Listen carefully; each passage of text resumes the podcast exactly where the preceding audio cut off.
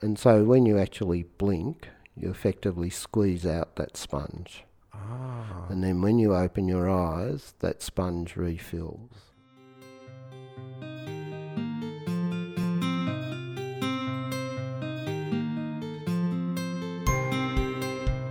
I can't think of any more human activity than conducting science experiments.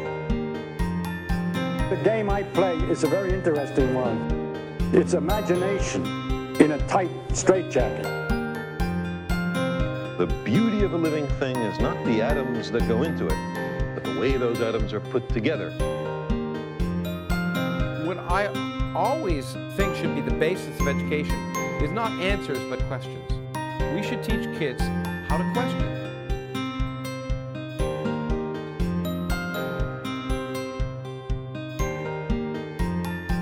Welcome to Blab Coats. My name is Amit Siddiqui. On this week's episode, we have Professor Tom Millar, who is a biochemist that has been interested in the retina as well as the tear film. Uh, in fact, Tom and a former lecturer of mine, Burkhart, um, they've started a company, uh, they've built a device uh, that diagnoses issues with the tear film. So when you have issues with the tear film, you get dry eyes and itchy eyes. Um, but also they've developed a compound that can mitigate those issues. Uh, so it's really cool to see two scientists uh, come up with an idea and then uh, really take it to market, commercialize science, which is so cool. Uh, I really enjoyed this conversation. I learned quite a bit. Um, and uh, I hope you guys do too. But before we get to the interview, um, I would like you guys to like our Facebook page, so you can look us up on Blabcoats uh, on Facebook, uh, Facebook, fi- Facebook, um, and give us a, a, a rating and let us know what you think of the podcast. Um, and for the guys that uh, have been listening, um, now it's been almost three months now. Damn. Uh, we appreciate you listening, so thank you very much. Without you, this isn't this wouldn't have been possible. Um, and for the guys who actually gave us some feedback on and gave us some ratings uh, on iTunes and on Facebook, we do appreciate it. Um, so thank you. Anyway, without further ado, here's my interview with Professor Tom Millar. When I first got introduced to biology, this was in high school. And I guess looking back at my life and why I fell into biochemistry and biology, I suppose the question that plagued me um, has been how is it that life comes about from non life? And I think my whole research journey is going to be based around that question. And I'm curious if you've had a, a question that drives you in your life. No, I don't. But that was a very interesting comment because that's exactly what Louis Pasteur thought he was going to do. And very early on, he thought that he was going to be able to demonstrate how life came from non life. And as a result of those experiments, he became a very good experimental scientist and decided that that wasn't true, that he couldn't do that and indeed, he, but as a result, he discovered that um, there wasn't such a thing as spontaneous generation, which was one of his big findings in, in his life. So, so that was very interesting. But for me, um, I guess I was born a scientist. So some people are born cricketers, some people are born other things, but I was born a scientist. So I always had a curiosity about nature and, and how things work together. Um, what drove me to biochemistry was that I hated biochemistry, in fact. really? Um, I could do it, but I really didn't like it. So uh, when I was given the task to teach biochemistry, I realised that most people would be in the same boat. So I had to ask myself why I could do it and why I found it relatively easy, even though I hated it. Um, and and so that that enabled me to try to explore my own mind to find out how I was thinking about biochemistry, which I didn't really need to do. It was just me and how I thought was just what I do. I don't really question it, and so so as a result, I explored my own mind on that and try to make it easier for students to understand. Hmm, that's interesting. So it was your attempt to teach that really put you deeper in this, uh, or made your interest in biochemistry deeper.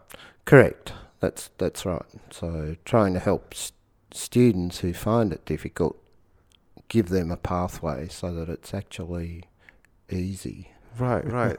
That's fascinating. Whenever I think about biochemistry, um, the quote by Carl Sagan comes to mind. Uh, I'm sure you've heard of it. The beauty of living things is not the atoms that go into it, but the atoms, um, the way those atoms are put together.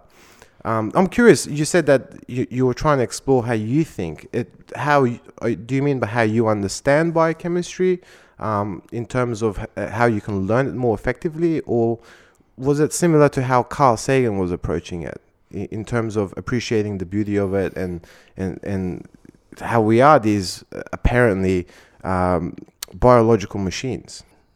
I guess ultimately I was recognizing patterns which made it easier for me to understand it, and I didn't realize that that's what I was doing rather than the specific details. And, Right. and what you find is that those patterns repeat, and and so it's actually quite easy, so long as you recognize the patterns in the first place. Right. So. How did you get into eye research? Because I, I saw you, you've done some work on the retina.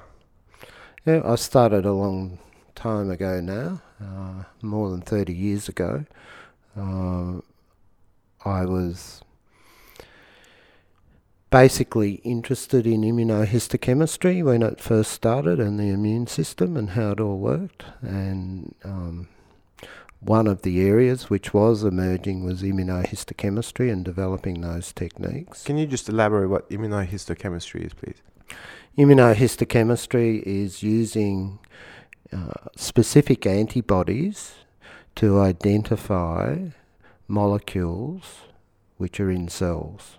So if you have a molecule against, let's say, dopamine or an enzyme which makes dopamine, then you can identify which cells in the body have dopamine in them by using immunohistochemistry.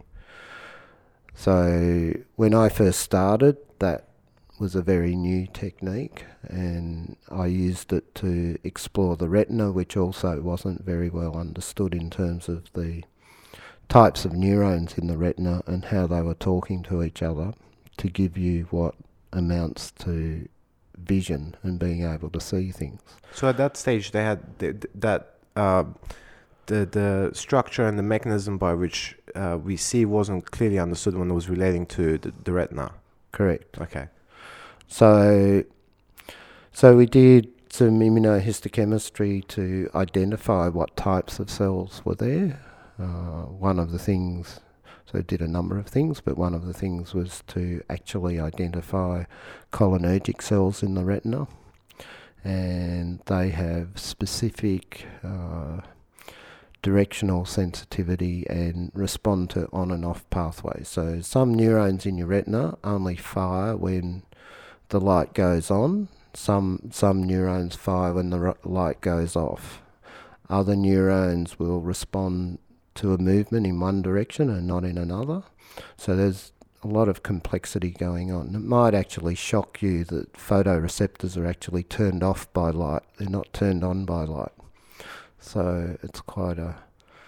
So we sense that turning off by light as a signal, rather than turning on by light. Right. So most people think that the, when the light hits your eye, then those light or those retinal cells or the photoreceptors uh, get activated. But what you're saying is that actually, when when you some cells in the eye actually turn off.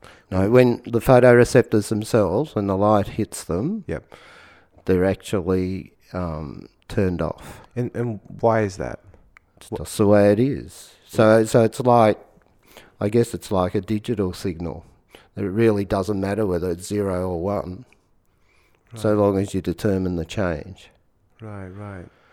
So, I guess that's one of the interesting things about science is that for the general public, they don't need to understand. Uh, and they do rely on scientists to have that understanding and then uh, so that they can explore it. Hmm. So you you were interested in the retina. How did that develop? Because I know, um, I know you're working with the tear film now, um, and you've done some research on that. So how did how did you transition away from the retina into focusing into the tear film? Um, I guess it was.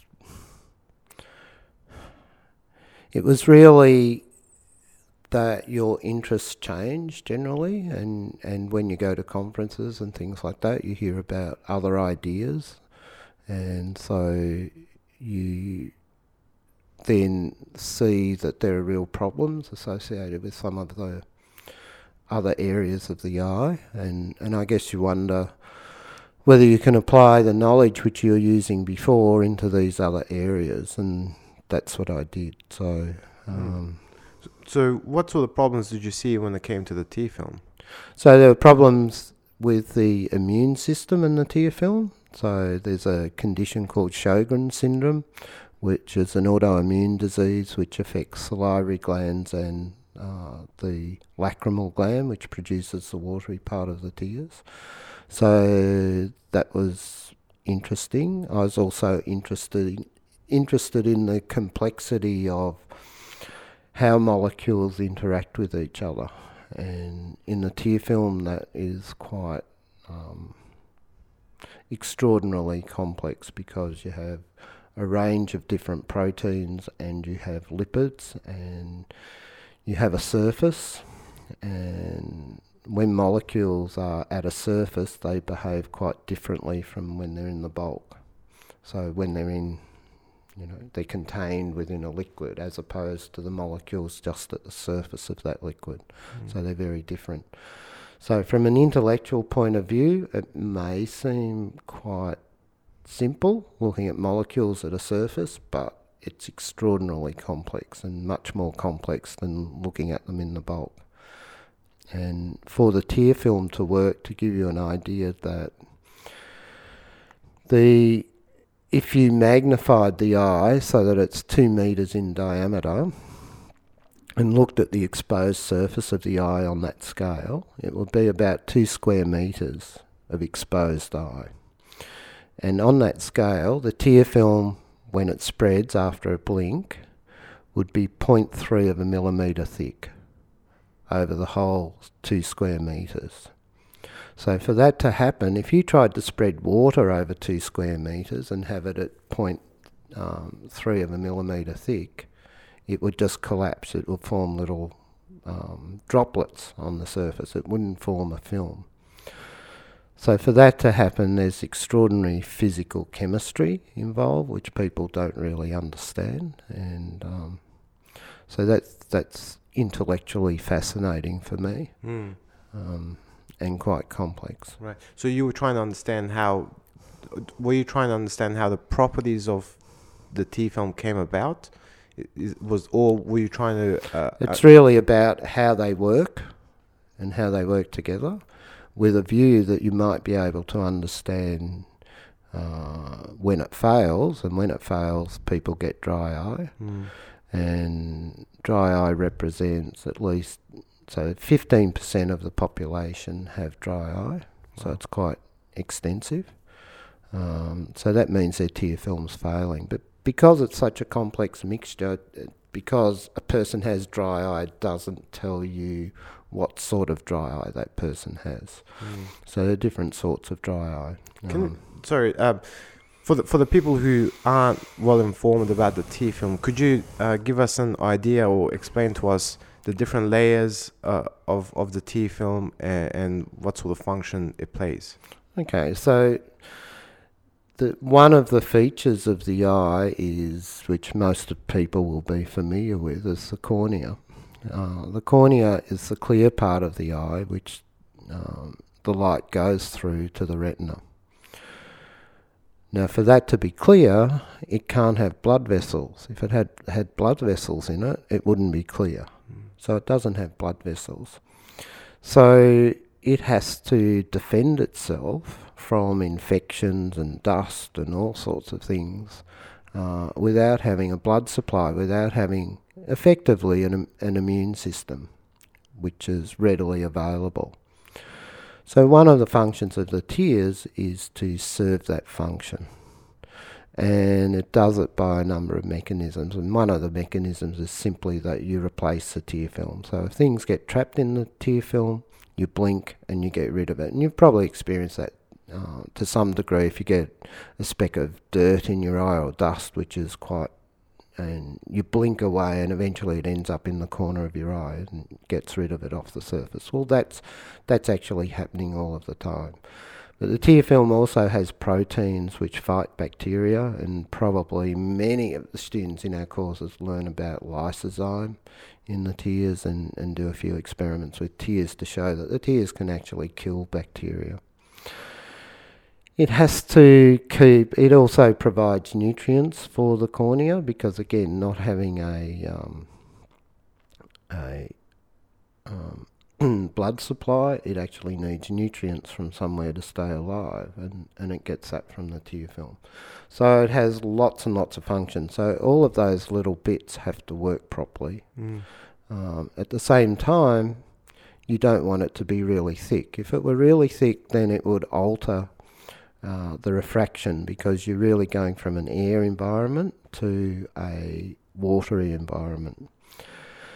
So when light goes from one density environment to another, it bends. And so the first interface which light comes to is actually the tear film and and the light starts to bend at that point. And so you don't want it really thick, otherwise that would interfere again with the focus of your vision. Mm.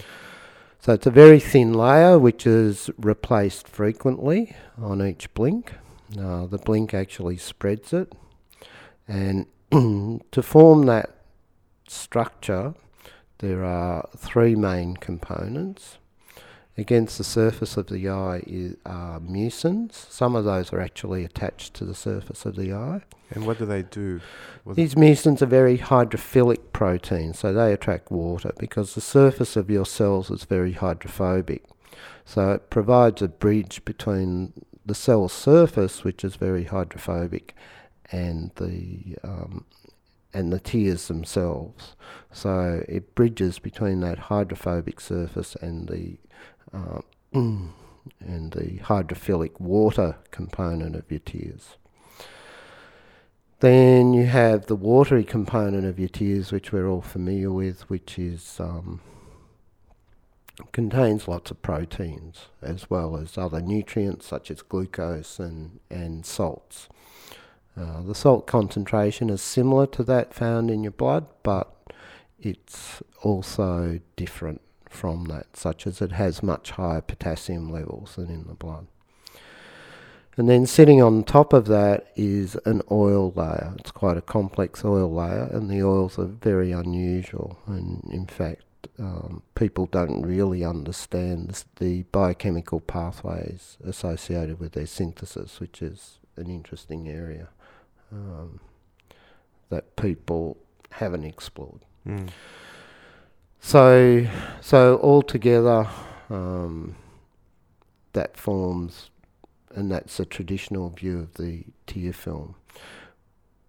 Our research has taken us that we have quite a different view of the tear film, that the uh, the mucins, which I mentioned earlier, and other proteins actually form a sponge, basically, and the water components flow through that sponge, and over, um, and so when you actually blink, you effectively squeeze out that sponge. Ah. And then when you open your eyes, that sponge refills.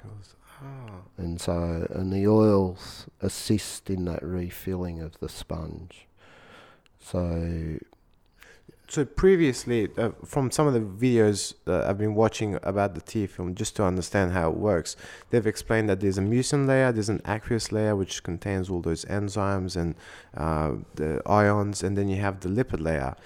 What you're telling me is that the mucin layer acts like a sponge that interacts with the aqueous layer, lets it uh, almost go into that sponge, and then when we Am So rather than- correctly? rather than have it as three layers, like Yeah. you've just described, you regard it as a sponge, okay? And that they're not really separate layers. So the sponge is an intricate network of proteins, including mucins, which are connected together. And in between those proteins is water, which is the aqueous layer. And and then sitting on top is the um, Lipid layer. lipid layer. But for the sponge to fill properly, you need to eliminate the water air interface because air, in terms of water, is hydrophobic. And so you need a link which removes that interface, and that's what the oils do. Otherwise, the water wouldn't fill the sponge properly. When you say interface, uh, what do you mean? Is that the aqueous layer you're referring to? So if I if I take some water hmm and throw it up in the air, it forms a drop, a round drop. Yep. Okay, and it doesn't spread out in the air. It forms a drop, and that's because the water doesn't want to be with the air. Mm. So the interface between the water and the air is equivalent to the water being hydrophilic and the air being hydrophobic. Yep. So the water wants to be away from it. So the Mm. best way the water can get away from the air is for it to become as small as possible and yet have the biggest volume possible. So the smallest surface area with the biggest volume is a sphere. So it forms little droplets. And we don't want the watery part of our tears to form little droplets, which it would do, even if the sponge were there. It wouldn't spread properly in the sponge. So to make that happen, you actually need to get rid of that interface between the water and the air, and that's where the oils come in. Ah. So, and those oils have surfactant molecules in them as well, and that's that's what removes that interface. But they also have very hydrophobic waxes and cholesterol esters, which are really hydrophobic molecules to help the spread. That is fascinating. I never knew that. Um, that's so cool. Um, What led, what led you to that conclusion that it was a sponge? Maybe you want to ask the question. so yeah, just so yeah. Um, how did you come to the conclusion that it was a sponge rather than this established model or paradigm that was there previously? Well, the advantage we have is that we can actually see the tear film, and that hasn't been, uh, people haven't been able to do that before, and we can now do that. And so we've done a number of experiments because we can actually see the tear film as it um, works, if you like, on the eye during a blink, after a blink, what it looks like. Um, that's enabled us to do a number of experiments, and based on those experiments, we've come to that conclusion. So, things like we have cooled the tear film down to so the normal temperature of the tear film is about 34 degrees centigrade, but we've cooled it down to 26 degrees centigrade. And when you do that, you can actually grab hold of it and move it around on your eye. So it acts like a gel, if you like, or a frozen gel, and you can actually move it. So that means that it's not just a liquid. If it were a liquid in that layering form, you wouldn't be able to see that. We can cut holes in it. So we've cut holes in it, and those holes don't reform until after a couple of blinks. Now, if it were just a liquid, when you cut a hole in the you know, you put your finger in the swimming pool, cut a hole in the swimming pool, it reforms straight away. That doesn't happen. So you actually cut a hole in that gel and it doesn't reform. So also based on the current model, if you if you blinked harder, so if you did a hard blink, the tear film should reform more quickly. So if it's a sponge, when you blink harder, you squeeze that sponge out more. So it's actually harder to refill rather than faster to refill. And that's what we see. Hmm. That's So- fascinating. The technology uh, which enabled you to do this type of analysis is this something you developed yourself um, in your research group, or is this something that has emerged recently in, in the in the market? No, it's something we developed, and at the moment we're trying to commercialise that. Nice. So Can uh, without giving away all your secrets, can you tell us about uh, this piece of technology and a bit about your company, what you're trying to do? Okay, so so we so when you have a commercial type of an idea, and and when when I saw this uh, the results of some of our research, I thought, hmm, perhaps we have something different here, and and discovered what we we're seeing. It was actually initially quite difficult because what we were expecting to see was the technology we weren't seeing, and that's the reason for it. Turns out that we were looking mainly at my eyes, and I have a super tear film. So when I open my eyes, nothing changes, and we were expecting changes as the tear film broke down, but it just wasn't happening because I can hold my eyes open for minutes on end.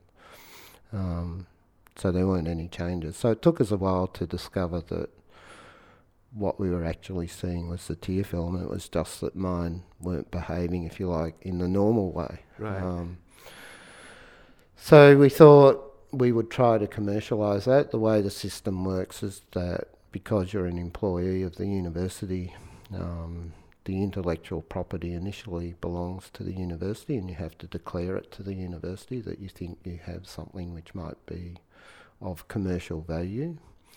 And the university has, according to policy, a certain period of time to do something about it. And if they don't do that, then they have to give that IP back to the inventors. In our case, we declared it to the university, and the university did nothing about it, which um, was good for us ultimately. Mm. But the reason the university can't do that is that they really don't have the resources, and and so they don't have the expertise in the area. They don't have the passion to drive it into a commercial product, and they really don't have a network of contacts to uh, do that, and and they simply don't have the time.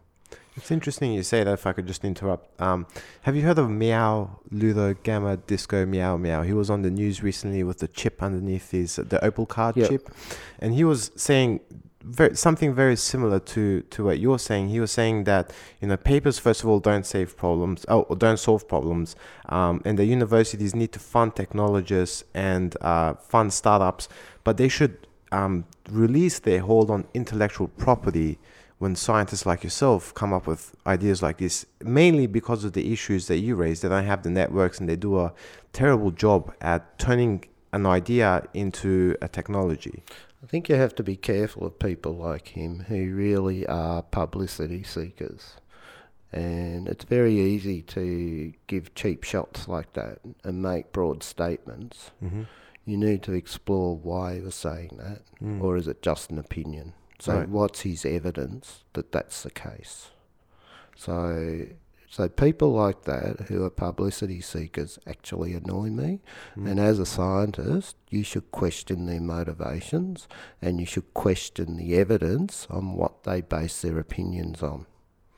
And that's actually a role of a scientist. And, Mhm. and if you become a scientist, then you should keep that at the back of your mind. Doesn't mean that you have your pub conversations with your mates along those lines, but at least your private thoughts should be what is this guy doing and why is he doing it? From from that and and how has the press portrayed it, which is another thing. His motivations might be absolutely fine, Mhm. but the press has they're trying to sell newspapers. oh yeah. And so they will present a certain purview. Mm-hmm. Now, the reality is that universities um, have been quite successful in getting things to market. The but places like Stanford University have done an analysis of what has happened in that process. And what they found was that there was no, nothing at the time that the idea was presented to them to tell them whether this would be commercially successful at the end of the day or not. There was no pattern. They looked for those patterns and they couldn't find one. And so, because there was no pattern, then how could they make decisions about which one was going to be successful or Mm. not? So they decided at that stage at Stanford University, and, and Stanford probably took the lead in this, was to explore it, provide platforms for the scientists themselves to get things commercialized, and just give them the freedom to do it. And again, I think that's because if it if it were to be successful, then the scientists actually have to drive it because they're the ones with the passion, and that's what they found. And so, how does the university get their money back? They don't worry about it, but ultimately, the people who are really successful uh, generally have given bequests and so on back to the universities as their companies have become profitable, and that's where they get their money, and that works Mm. because when these things are successful, you're not talking about making, you know, fifty thousand dollars a year. Mm. Wow, we've got a profit of fifty thousand dollars a year or a hundred thousand. You're talking many millions of dollars profit per year, and um, and usually for companies who are successful, they're happy to give some of that profit back to their roots. Mm. Um, to make sure that other people have the opportunities that they have. And that's what's happening. So people like Meow Meow, whatever his name is, and just having that name should be indicative that what he's about is seeking publicity. And I would be very, very careful of taking any notice of people like that.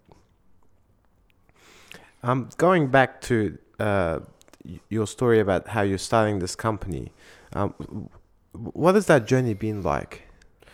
It's like any journey, you have to want to do it. Um, you have to work hard at it. So, um, when we realised that the university didn't want the intellectual property, the first thing we did was to start the process of taking out a patent, which we did. Uh, initially, an Australian patent on that idea. It's a fairly long process. Uh, you put in your application, and um, you can just apply for a patent and it sits there, or you can apply for a patent and at that stage also ask for it to be reviewed, which we did. That costs a bit more, but it means that any subsequent challenges, it's already been reviewed, and that um, that minimises those challenges. So, So it minimizes the risk of other people uh, making a claim to your invention. so if someone makes a challenge or a claim against your invention, and you haven't had it reviewed at the time you put the patent in, you have to get it reviewed at each of those claims. So each time it becomes your expense, you have to pay for that expense of getting it um, reviewed, if you like, against individual claims. Mm. So that can be quite expensive, where the upfront costs. Doing that initially decreases those upfront costs. So, so we started that process to protect the idea. Um, at the same time, we do uh, did a course on how to commercialise products. One of the things is that because it's a medical device, that puts bigger constraints on it. There are so anything which is going to be used in any medical way is regarded as a medical device, which means you have to have government approval to sell it as a medical device. So things like cotton buds, they're medical devices. The lights they use in surgery, they're medical devices, even though they don't ever touch a patient, they're just illuminating the patient. They're a medical device. So you actually have to have government, a band aid is a medical device. So you have to have government approval to uh, use any of those devices. So that's one of One of the costs, which we will have to go through, if it's so ours is regarded as a class one medical device, which means that's the lowest level, and it means that it doesn't actually need clinical trials, which is a big cost saving in the whole process. Um, you're talking at hundreds of millions of dollars if you have to do clinical trials. So we don't have to. Um, you you do have to have testimonials from clinicians, but not clinical trials. So hmm. our device is actually to look at the tear film, and so It's a more of a diagnostic rather than a treatment. even diagnostic things, if there are if there are actual values you're putting on it, they be, they move into a different class. So if, so ours doesn't actually have a value. So if if we said if you have 62, then you're going to have a heart attack. Ah. If you have 61, then you're not going to have a heart attack. Okay? Yeah. So so that pushes it into a different class of medical device. In our case, that's not the case. Uh, ours is more like an X-ray, where you X-ray someone and you say that bone's broken or not broken. It's not. Uh, we don't need a level. That's up to the clinician to decide what level of break it is and what he needs to do after that. But the identification part of it is it's just there. You can see it. It's either you can see it, it's broken or it's not broken. So, so it's like that. So we actually have to understand business business processes. Um, so that if we sell a device, we need to know that has passed certain quality tests before we send it out to a customer. And then we have to check them after they've been in the field for a certain period of time, and have the capability of checking them. If something goes wrong with any one of the devices, we have to know immediately where all those devices are. So there's all sorts of things. The technology we're using is um, at military level, and so we also need to make sure that uh, people, so that so to get permission to use these devices, we have a license from the military governments associated with the military, and um, and that licensing means that we need to know where the devices are. So, how is sorry? I'm, I'm a little. It's unclear for me. So the the device that you've you've put together are the parts from the military. Yeah, the basic technology comes from the Ah. military, and there are certain caveats on how that can be used in uh, out in the public rather than military Ah, means. and so because of that, they have to know where every single device is in the Mhm. world. Yep. Whoa. Yep. So Wow. when we sell it, there'll be a document which the clinicians sign to tell us where they'll be using it and all that type of stuff. And we just have to keep records of that. I mean, yeah, the risks associated with any of that are pretty low. Right. It's hearing you. I mean, go through this journey of starting this company. There's a lot of steps involved. Um, Mhm. a lot of hoops to jump through. Do you think PhD candidates and graduates um, coming out of a, you know out of a PhD would they be ready with these skills? The And should we move towards, you know, arming PhD candidates with skills like this so that they can do what you're doing? Yeah, the the current problem. So a simple answer is no, they won't have those skills. The more detailed answer is that the actual problem is that the academics who are teaching them aren't even aware that they need those skills.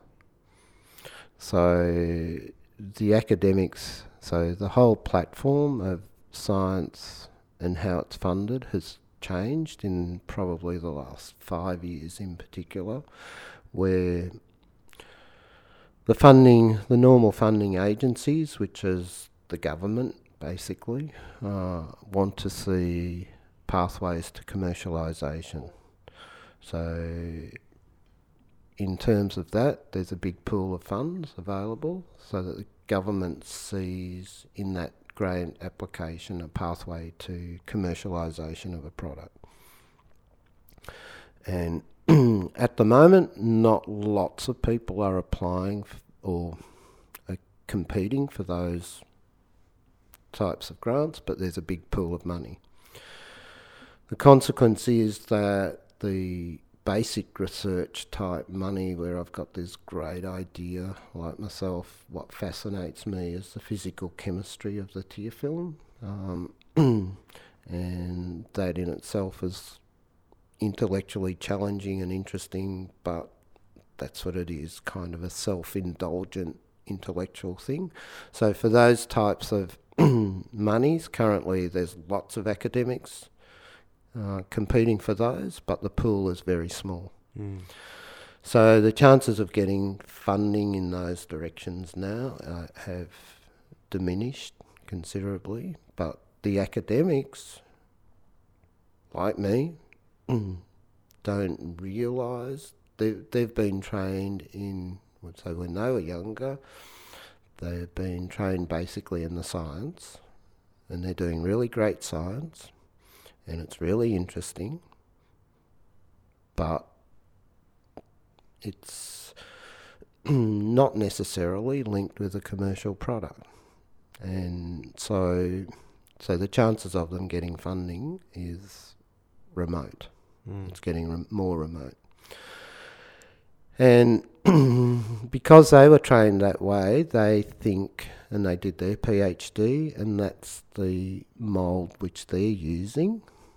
And they're telling their students this is what a PhD looks like, this is really exciting science you're doing, it's intellectually challenging, you get to use all this super duper equipment which can tell us all this really wonderful bits of information. And um, and ultimately they're telling the students this is what you need to know and this is this is how we define you as being really clever. Mm. And so you're being trained by ignorant people and that's the problem. And so they don't know any better. So my experience is telling me that that's wrong. And I think we'd be much better off now looking at a different pathway where our students do, let's say, if we break up a three year PhD into two years of learning that science and learning how to be a scientist, but that will be a beginning in that learning rather than an end point. And they get they do those two years, they take that scientific or that science to a certain level and then the third year, and it doesn't have to be end on like that, but the third year they say, okay, what if this science I was doing went to its end point and we got a new drug as a result? What would it look like? And how would I go about commercialising it? And so that that year will be spent working out a business plan for commercialising something you know, which which really was probably, in most cases, theoretical rather than actual. But during that process, they would learn all about how that commercialisation and business works. As a result, I think they would have. So their supervisory panel would include someone from the School of Business. Mm. So it wouldn't be just having a scientific supervisor. Now, the result of that would be that I think that when you come out with a PhD, we would have to move more towards the American system. So that if you decided to become an academic, then there would be postdoctoral fellowships available. Now, postdoctoral fellows in Australia are regarded as mature scientists. They're their own scientists. That's it. That's equivalent to any other scientist. Where in the States that's not the case. Postdoctoral fellows are regarded still as training. Their salaries are a lot less as a result, but they're still training. So, so they would work for someone like me as a postdoctoral fellow, but still be part of their scientific training. So that would make up. So where normally, in reality, your PhD scientific training is now four years, even though technically the degree's three, but normally it's about four years Mm. takes. Um, so after that initial, in my model, after that initial two years, um, then if you decided to go in an academic career, you would get a f- postdoctoral fellowship and continue that training, that scientific training, for another. It's about four years is what's required Mm. to gather those skill sets, if you like, to p- end up an independent researcher. Um, for those who don't want to go that way, then the companies would love them because they've got a science background and they've got the nebulous of understanding business and what's required in business. And so at the moment, I've, I find that PhD students uh, find that gap very hard to bridge between coming out as a scientist cha- trained by academics, basically, Mm. to be an academic type scientist in the university, to bridge that gap into industry is very difficult. And they haven't got a clue, really. Mm. Um, those who are determined to bridge that gap usually have to do things like additional courses, such as an MBA or marketing or other things to get into that field. So, and typically, if you wanted to work with a pharmaceutical company, you would have to start off, and this is where even if you have to start off in marketing, go and sell their product. Mm. That's where the people start. Hmm. So, That that's interesting. One of my biggest fears, um, I suppose, is when I finish a PhD, I won't find a job because I'm just going to be like everyone else, and that has driven me um, to do. Uh, to make myself as distinct as possible, to learn a, a second language, to travel internationally, to um, start this podcast, for instance, to distinguish myself from from my contemporaries, and it's it's great to hear that you're trying to do the same thing by adding this business component to distinguish these graduates so that they can link up with industry. When do you think that we will have PhD programs like this? Can I, if I go into a PhD right now, can I tell my supervisor this is a component that I want to add? Would the university respect that, or is this a change that has to occur at the top level uh, and uh, eventually re- reach the students? it's a change which has to occur at the top level. Um, I think it would. Um, the way change typically occurs in the university is that there's lots of discussions and things about it, and no one really wants to take responsibility for that change. So committees decide. Um, I think that's unfortunate. I think someone should just make the decision and say, get on with it. Mm. That way it could happen tomorrow. And that's when I think it should happen. In fact, not tomorrow, today. So, um, and then you work out the details. The decision's made, then you work out the details. And probably you would grandfather that so that students had both opportunities. So those who decided to do the more traditional PhDs, off they go and do that. And I think the movers and shakers would do this other alternative pathway Mm. and um, and start to recognise that because they will be the ones who get funded. I'm absolutely sure of that. Mm. So When when do you think that uh, the universities will move towards a PhD program uh, like the one you're describing? Um, I think some universities in the States are already doing that. Uh, but don't tie me down to that. it's just sort of vicious rumour. But um, if we go on the way a lot of universities, which I find extraordinarily sad, um, do things in Australia, they follow. And I don't think there's any need to follow. I think we have enough capacity at this university to actually lead, and um, and for somehow we feel that we can't do that, Mm. and that really surprises me because you know I guess I guess I have a belief if if I can commercialize something, other people can think that way and do it as well. Um, it's not, you know, I don't know. I don't think that I'm any cleverer than other people. I just, it's just a matter of getting on and doing it Mm. and um, and wanting to do it. And there's lots of people who will give you help to do it. So,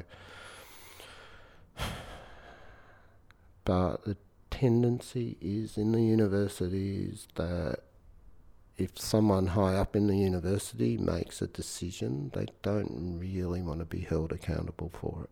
Hmm. Hmm. That's interesting. We, you mentioned that the government funding has moved in the last five years from Mhm. basic science to applied science, um, and No, it's not applied science. It's, It's actually commercialization. commercialization. Okay. So there's a big difference because you might have something which is really applied, but there's not a market for it. So Right. who's going to buy it, or it's too expensive? So you might have three sales. That's Right. the end of your company. I see. Um, by the time you get your product to market, you know, I've got this really super duper way of packing more information onto a CD, which maybe you guys can't even imagine anymore.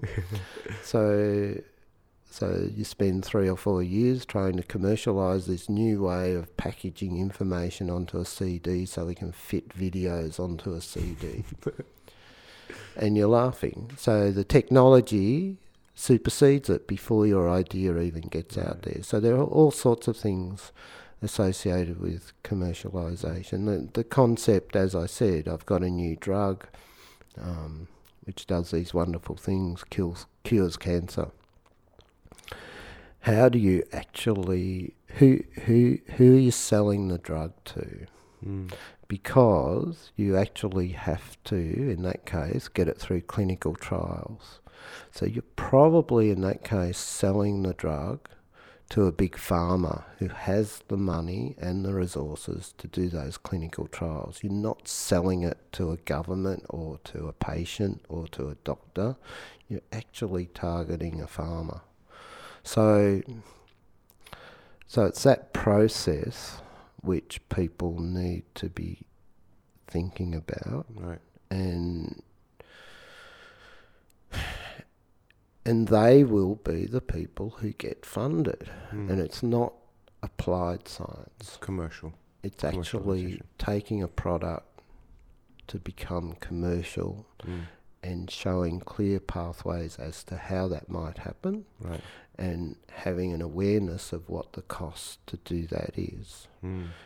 And um, in fact, I was talking to a venture capitalist, and he said, "Can't believe it. We've been trying to contact university people who are writing for government grants, and we go and talk to them in December or something. They say, "Oh, come back to us in February. This is our grant writing time. We're really busy." And he said to me, "It's nuts. They're applying for a million dollars. We've got ten million dollars to give them." Mm. That's So, interesting. we're, so these venture capitalists have money to Mhm. give away. It's no good to them. They've got to they've got to give it away because what they hope is that they will make profits on it. Right. sitting in a drawer, they've got the money, and some of it's your money, some of it's superannuation funds. So some of the superannuation funds are being given to venture capitalists, and they're spending it. Right. So there are big pools of money out there. Do you, do you think this this move towards commercialization is going to affect how science progresses? Um, because there's great value in basic science, and um, there's one quote that Alex brought up to me before. I think who was it? Is it George Washington? Someone in, in the past where um, I think it was about the hot balloon or hot air balloon, and somebody asked, "What's the value of this?" And he responded, "What's the value of a newborn child?" There's Benjamin Franklin. Benjamin Franklin. Thank you. So, yeah, Benjamin Franklin was a great scientist. I think we have to realize that um, the so Benjamin, you've got to put things in the context of their time. So, at the time of Benjamin Franklin, basic scientific methods or methodology was still at its infancy. And there were people like him, people like Louis Pasteur, who were developing scientific method. So if you look at papers even in the 1930s, 1940s, there's no statistics in them. They will give all of the data. There will be no statistical analysis. Statistical analysis only came out in sort of after the Second World War, we started to see statistical analysis. So scientific method has developed a lot. So, so this this simplistic comp, um, concept which you presented before no longer exists. So, in terms of basic science, yes, it still has to happen, but there's a limited pool of money. Mm. And so you have to have people, yes, you have to have people doing basic science, but they now have to be part of a team where you have some purview of where that basic science might take you. So, my basic science of understanding this very complex physical chemistry, uh, where you know, maybe I'm the only person in the world who has an understanding of it. And it's really it's really difficult to explain to other people because you need a whole lot of varied science to bring it all together, maths and quite complex mathematical calculations and stuff to bring it all together to understand what might be going on. And so very few people in the world would ever understand that. Um, so you've still got to allow, if you like, that self-indulgence and freedom. But if you want money for it, then as a community, the community has to decide, and this is where governments do play an important role, is that it's worthwhile having self-indulgent scientists. But Mm. there's only a certain amount of money which allows that. And how do you pick the self-indulgent scientists who are going to have a winner? You can't do that. And so, so those who are really passionate about what they do, they will find a way of doing that. Um, in any case, and you know, people like Einstein, Curie, they all found ways of doing that. Mm. Uh, if you, if you read the biography of Curie, I say Einstein and Curie because one of the people Einstein respected a lot and loved was um, Madame Curie because he used to go on hikes in the Alps with Madame Curie and tell her about all his theories because she was one of the few people in the world who could actually understand what he was talking about. So, and so one of so I think um, and they all found ways of, of carrying out their research and, and doing things and and so and in fact the discovery of radium happened because they were they had access to this waste product basically which they then purified the radium out of but they got the, all this stuff which other people didn't want so they're Mm. off scavenging off the rubbish heap so to speak to do their scientific in a, in an old garden shed which they were given, which was really open to the elements um, in Paris. So, so people find a way to do that, um, and and one of the things which I would pass on as advice, and I think it was really good advice, which was given to me: don't ask for money, ask for help. And um, because very often we ask for money and we really don't know what we want that money for. What we really need is help. Mm. And when that help means that we need money, then that will evolve. That you actually, to do the help which you now need is money to do this particular task. And um, and that money will come. Mm. So, so yes, I think I think that that we do need basic research, but um, the ultimate driver to get money back into science is going to be commercialisation, Right. and we also need to educate the public Mhm. that their current life, and it doesn't matter how it changes in the future, will all be driven by scientific invention Mm. and engineering, perhaps as a result of that, but basically it's science. Right. Okay. Um, we're reaching towards the end of this uh, interview uh, or conversation, let's just say. Um, you kind of touched on this. I was just gonna say, you know, looking back at your life and considering your experiences and, and the things that you've seen, what would be one piece of advice? And you kind of mentioned asking for help rather than money. But is Mhm. there one one piece of advice that you would give students who are coming up um, in terms of navigating through this world? What could they do better? I think. Okay, so the number of things. So if you have a lot of natural ability, that won't get you there. If you work hard, that won't get you there. So you've got to do both. You've got to have a natural ability, and you've got to work hard. And usually that means you're doing what you're passionate about. So that will get you there. It's it's a big world and there's lots, if you like, of competition. Uh, I would say if you see someone as competition, often it's very good to actually try to work with them rather than against them. So that often gets rid of the competition. So you actually work together. Um, the other thing is that take risks back yourself. Um, if an opportunity comes up and you think this looks interesting, take it. So, um, yeah, just back yourself. Take the opportunities when they come. Don't don't always live in your comfort zone. Mm. Good advice. Thank you so much for your time. Uh, for your time, Tom. I appreciate it. I know you. I know you're very busy, considering that the start of the semester is next week. So thank you again. You're welcome. Thank you. Thanks for listening to Blab Coats. Rate and review our podcast on iTunes or wherever you get your podcast, because it does help us spread the word.